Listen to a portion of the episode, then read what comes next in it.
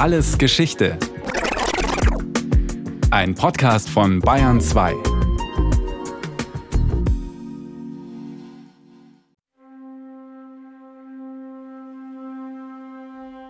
Die Fassade glitzert, blinkt, glänzt im gleißenden Sonnenlicht. Schaut man nach oben, ist kein Ende abzusehen. Der Wolkenkratzer verliert sich im grenzenlosen Blau des Himmels. So mögen sich Menschen im Mittelalter gefühlt haben, wenn sie vor den gotischen Kathedralen standen. Ehrfurchtsvoll, klein, unbedeutend. Der Jeddah Tower ist über 1 Kilometer hoch. Er steht in Saudi-Arabien. Eine vertikale Stadt mit Büros, Wohnungen, Restaurants, Einkaufszentren, Aussichtsplattformen. Seit Jahrhunderten träumen die Menschen davon, immer höher zu bauen. Wohntürme im Mittelalter, Turmhäuser in den 1920er Jahren, Hochhäuser, Wolkenkratzer, Skyscraper.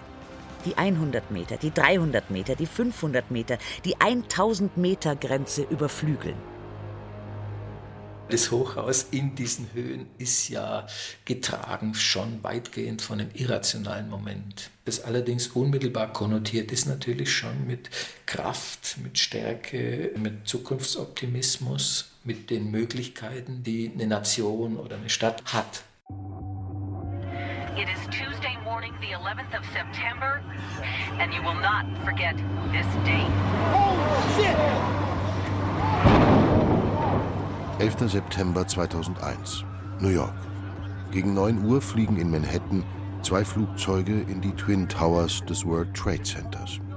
Je um die 410 Meter hoch, je 110 Stockwerke mit Büros. Es ist ein normaler Arbeitstag. Über 17.000 Menschen befinden sich in den beiden Wolkenkratzern. Feuer bricht aus. Die Zwillingstürme stürzen ein. Mehr als 3.000 Menschen sterben. Verletzt werden noch einmal doppelt so viel. Schnell war klar, es war ein terroristischer Anschlag, dem ein weiterer folgte, auf das Pentagon, das amerikanische Verteidigungsministerium. Ein 4. Flugzeug, dessen Ziel das Weiße Haus war, stürzte auf dem Weg dahin ab. Die Weltöffentlichkeit war schockiert. New Yorks Finanzdistrikt ein Katastrophengebiet.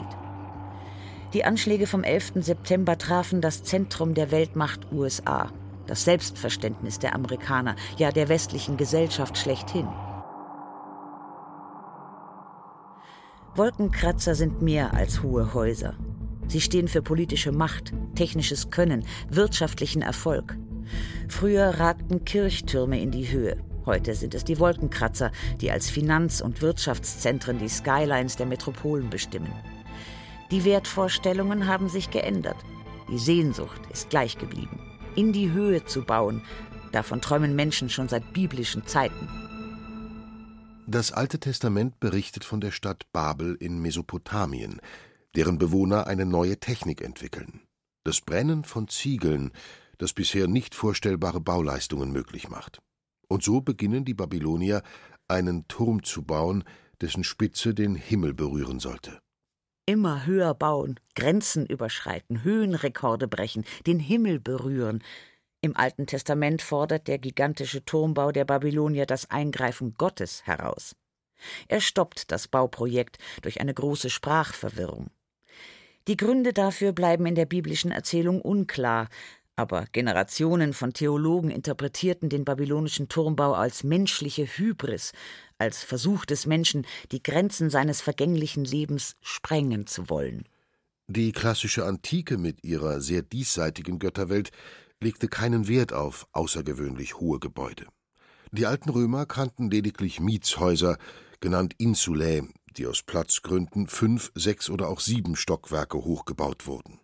Das christliche Mittelalter aber strebte architektonisch in die Höhe. Zur Ehre Gottes wurden die Kirchen und Kathedralen immer höher und es entstanden auch Wehrtürme mit Wohnmöglichkeiten. Sie waren oft der Anfang von größeren Burganlagen. Wer es sich leisten konnte, baute weiter, wer nicht, beließ es dabei und bewohnte den Turm. In italienischen Städten machten Geschlechtertürme Furore. Wohntürme einzelner Familien, die in die Höhe bauten, um Schutz zu finden, konkurrierende Familien zu übertreffen, das eigene Prestige zu erhöhen. Noch heute kann man etwa in Bologna oder in der Toskana Geschlechtertürme sehen. Etwa den 54 Meter hohen Torre Grossa in San Gimignano aus dem Jahr 1311. Was als hoch eingeschätzt wird, ist immer relativ. Über Jahrhunderte galt das Rathaus in Augsburg von Anfang des 17. Jahrhunderts mit einer Höhe von 57 Metern als höchstes säkulares Gebäude Deutschlands. Es stand für das Selbstbewusstsein der Freien Reichsstadt und ihrer Bürger und war in seiner Zeit außergewöhnlich. Man baute zwar hohe Türme, aber keine hohen Häuser, denn die Bereitschaft der Menschen, mehr als 3 oder 4 Stockwerke zu Fuß hochzulaufen, war gering. Und massentaugliche Personenaufzüge als sichere Fahrmöglichkeit gab es nicht. So blieb das auch bis zur Industrialisierung im 19. Jahrhundert, als die Bevölkerung stark anwuchs, das Leben in den Städten immer enger wurde und technische Innovationen neue Möglichkeiten boten, wie Dietrich Fink, Professor für städtische Architektur, ausführt. Also oftmals sind solche Schübe in der Geschichte der Architekturtechnologie gar nicht so leicht zeitlich zu fixieren. Beim Hochhaus jedoch schon. Beim Hochhaus ist es so, dass also in der zweiten Hälfte des vorletzten Jahrhunderts mehrere Phänomene zusammenkommen, die dann in Chicago hat einen unglaublich dramatischen Stadtbrand erleben müssen, der war 1871, der war verheerend, hat das gesamte oder fast das gesamte Stadtgebiet vernichtet. Und jetzt kamen mehrere Errungenschaften zusammen. Das eine ist, der Stahlbau war sehr weit entwickelt, es waren sehr, sehr viele Ingenieure auf dem Markt, die letzten Endes mit Brücken, Überleitungen, eine Vielzahl von Stahlbauwerken bereits erprobt hatte. Und die nun ein neues Einsatzgebiet fanden. Denn nach dem Brand 1871 setzte ein unglaublicher Bauboom in Chicago ein. Hohe Grundstückspreise, optimale Platznutzung, schnelle Bauausführung. Häuser mit bis dato unerreichten Höhen gingen in Planung.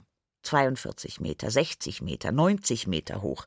Möglich war das auch deshalb, weil nun durch sichere Aufzüge die Mobilität rauf und runter gewährleistet war.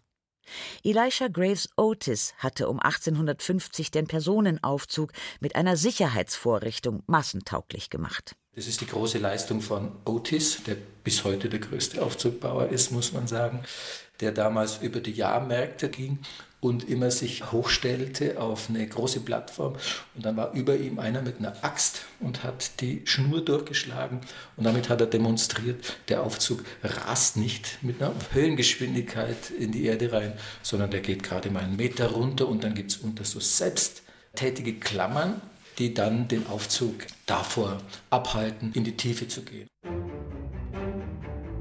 Die ersten Hochhäuser schossen in Chicagos Innenstadt aus dem Boden, anfangs noch in traditioneller Steinbauweise mit tragendem Mauerwerk, allerdings vermehrt unterstützt durch Elemente des Stahlbaus. Brücken aus Stahl, Eisenbahnschienen, Dampflokomotiven. Im 19. Jahrhundert entsprach der Stahlbau der Dynamik der Industrialisierung.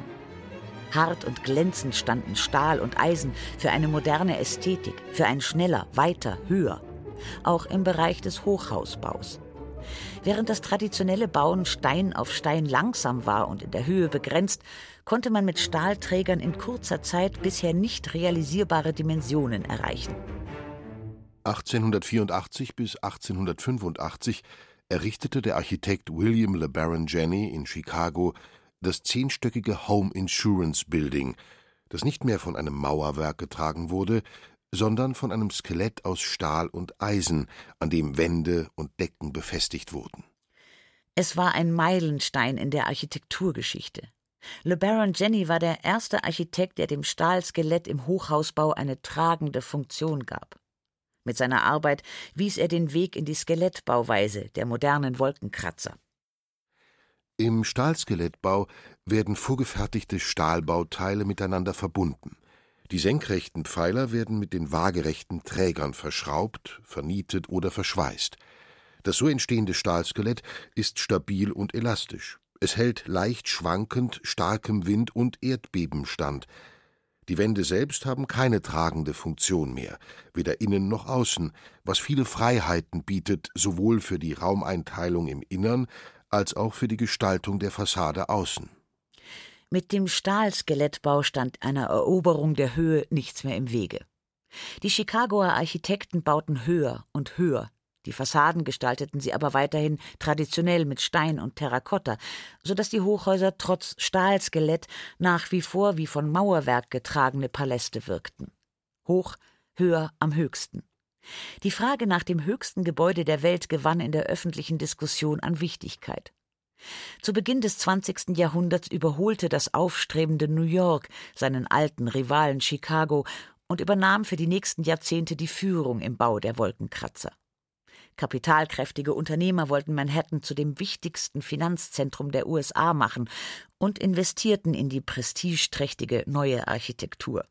Wolkenkratzer folgte auf Wolkenkratzer, turmartig angelegt, aufwendiger verziert als die schlichten Chicagoer Hochhäuser, stilistisch dem französischen Jugendstil nahe, mit Anleihen aus Renaissance und Gotik.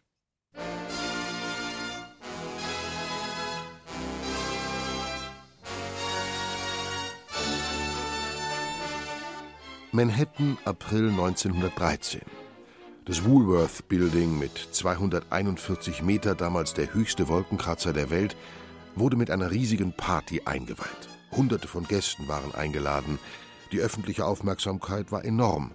Über eine Fernleitung aus Washington schaltete Präsident Woodrow Wilson die Lichter an und die mehr als 5000 Fenster erstrahlten. Die Amerikaner bestaunten den Wolkenkratzer als architektonisches Wunder, feierten ihn als eine Kathedrale des Kommerzes. Die Fassade war mit gotischen Elementen wie Spitzbögen und Wasserspeiern gestaltet, die Eingangshalle luxuriös angelegt, in Kreuzform wie bei gotischen Kathedralen üblich, mit Marmorwänden, reich verzierten Decken, schmiedeeisernen Aufzugstüren, die gotische Muster nachahmten, und natürlich mit Liftboys, die zu Diensten standen. Die Gegebenheiten in New York waren ideal für den Bau von Wolkenkratzern. Es gab nicht nur finanzkräftige Unternehmen, die investieren, sich architektonisch exponieren, ihre Firmenmacht monumental demonstrieren wollten, sondern auf dem Grundgestein Manhattans ließen sich die Fundamente auch leichter verankern als auf dem sandigen Boden Chicagos. Ein spektakuläres Bauprojekt jagte das nächste. Neuerung folgte auf Neuerung. Die Aufzüge wurden immer schneller. Klimaanlagen, Aussichtsplattformen für Besucher, nächtliche Flutlichter wurden installiert. Da die Skyscraper ihrer Nachbarschaft zunehmend Sonne und Licht nahmen, verabschiedete New York 1916 das Zoning Law, das die Höhe von Wolkenkratzern an Rücksprünge nach oben knüpfte. Das heißt, je weiter ein Wolkenkratzer sich nach oben hin verjüngt, also je schmaler er wird, desto höher darf er gebaut werden. In den Wolkenkratzern waren die Arbeitsplätze von Tausenden von Menschen, die jeden Tag nach Manhattan pendelten. Die öffentlichen Verkehrsmittel wurden ausgebaut und modernisiert. U-Bahnen lösten die bis dato üblichen Hochbahnen ab, während sich Anfang der 30er Jahre neue Baurekorde ankündigten. Dietrich Fink. Zum Beispiel das große Empire State Building, das mit 380 Metern eine Höhe eingeführt hat, die vorher nicht denkbar war. Das wurde in 11 Monaten gebaut. Vollkommen neue Dimensionen. Und das wurde dann 40 Jahre lang das höchste Haus der Welt. Europa schaute mit gemischten Gefühlen auf die hochschießenden Skylines der amerikanischen Metropolen. Man bewunderte die Bauleistungen und auch die Schnelligkeit und Leichtigkeit, mit der sich die relativ jungen amerikanischen Städte den Wolkenkratzern öffneten, hatte aber Vorbehalte, sie in den historisch gewachsenen Städten Europas zuzulassen. Einige aufstrebende Firmen eiferten den amerikanischen Unternehmen nach, wie etwa die Zeiss AG in Jena, die ein 10-stöckiges Fabrikgebäude auf ihrem Firmengelände errichten ließ. Doch vorerst blieben die Hochhäuser auf den Firmengeländen an der Peripherie. Zu groß war die Angst vor einer Verunstaltung der historischen Innenstädte. Deswegen kommt das Hochhaus in Europa sehr, sehr viel zeitlich gesehen langsamer an und natürlich auf eine reflektiertere Art und Weise. Weil die amerikanischen Städte sind ja praktisch gerastert worden und aufgebaut worden. Die europäischen Städte bringen ja schon eine jahrhundertlange Kultur mit, letzten Endes, die dann natürlich mit dem Hochhaus als neuen Mitspieler in so einer Gesellschaft in der Stadt dann einen Typus bekommt, der mächtiger ist, der sich anders verhält als all die anderen Gebäude, die auf dem Parzellenprinzip seit Jahrhunderten aufgebaut sind, der muss erstmal bekannt werden, der muss erstmal eingeführt werden in Europa.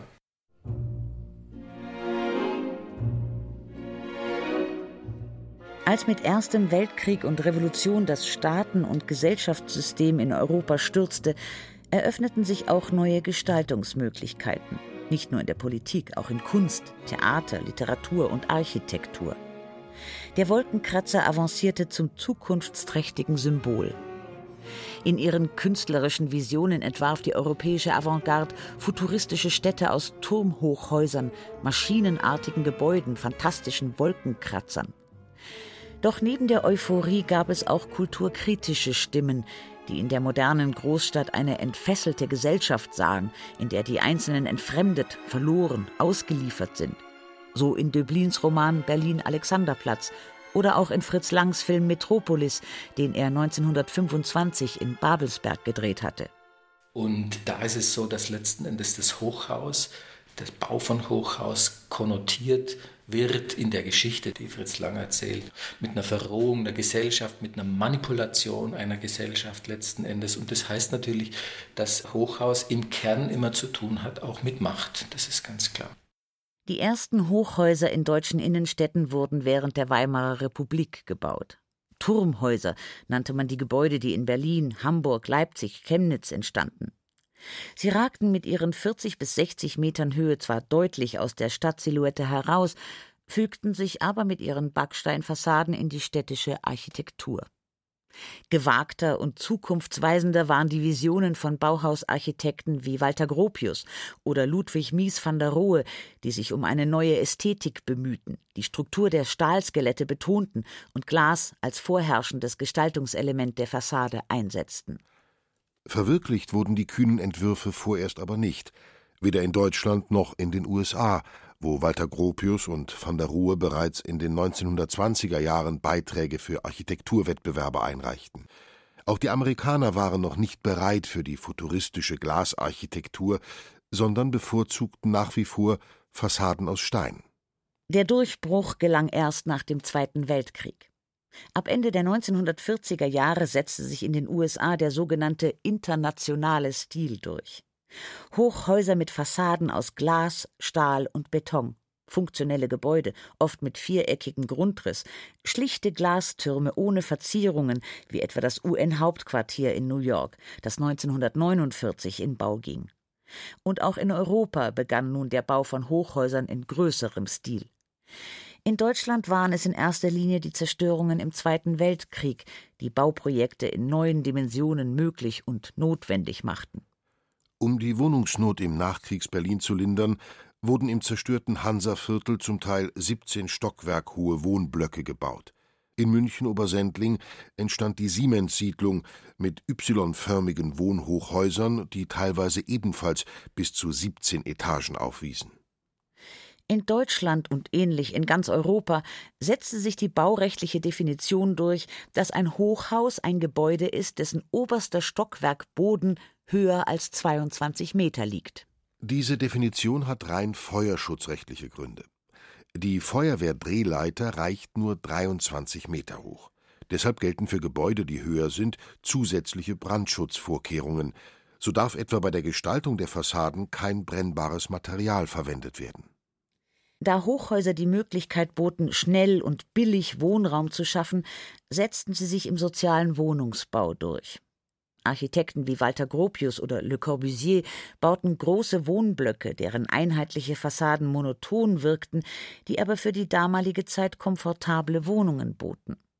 So entstanden ab den 1950er Jahren europaweit Hochhaussiedlungen oder, wie man sie damals nannte, Großwohnsiedlungen an den Rändern der Städte. Die Banlieues von Paris, die Vela di Scampia von Neapel, die Gropius-Stadt in Berlin.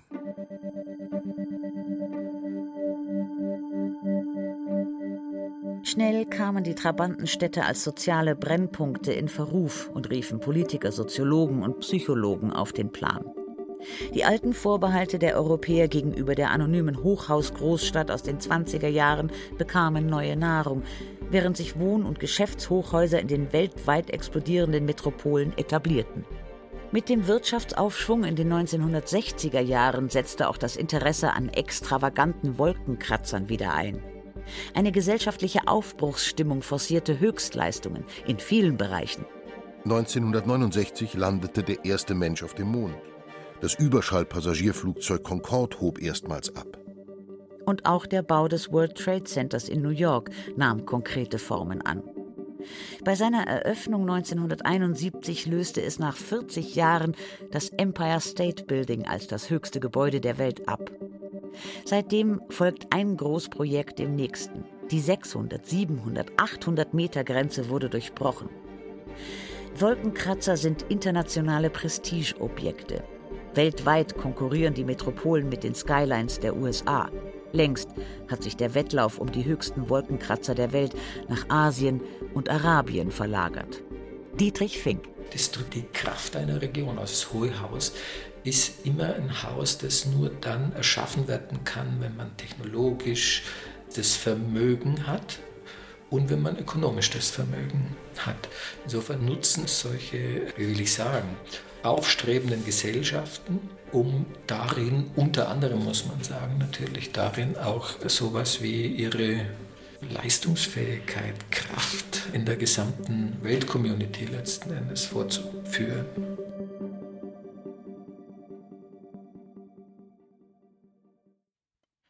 Das war Alles Geschichte, History von Radio Wissen, aus der Staffel Wohnraum, diesmal mit der Folge Hochhäuser und Wolkenkratzer von Renate Eichmeier. Gesprochen haben Stefan Wilkening und Christiane Rosbach, in der Technik war Clemens Kamp, Regie Kirsten Böttcher, Redaktion Nicole Ruchlack. Und von uns gibt's natürlich noch viel mehr. Wenn Sie nichts mehr verpassen wollen, abonnieren Sie den Podcast Alles Geschichte, History von Radio Wissen unter bayern2.de/allesgeschichte und überall, wo es Podcasts gibt.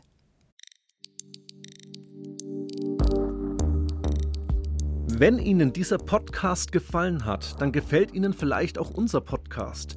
Wir sind Hannes Liebrand und Niklas Fischer, zwei Historiker von der Ludwig-Maximilians-Universität in München. In unserem Podcast Tatort Geschichte verlassen wir den Hörsaal, um über bekannte und weniger bekannte Verbrechen aus der Geschichte zu sprechen. Wir stehen zum Beispiel in der Redaktion des Figaro, einer der wichtigsten französischen Tageszeitungen, als im Jahr 1914 plötzlich die Frau des amtierenden Finanzministers das Büro des Chefredakteurs betritt und unvermittelt mehrere Kugeln auf ihn abfeuert. Oder wir beleuchten einen der blutigsten Banküberfälle der Weltgeschichte. Mittendrin der junge Josef Stalin. Wenn Sie hören wollen, wie True Crime auf History trifft, dann sind Sie bei uns genau richtig. Tatortgeschichte gibt es unter bayern2.de/podcast und überall, wo es Podcasts gibt.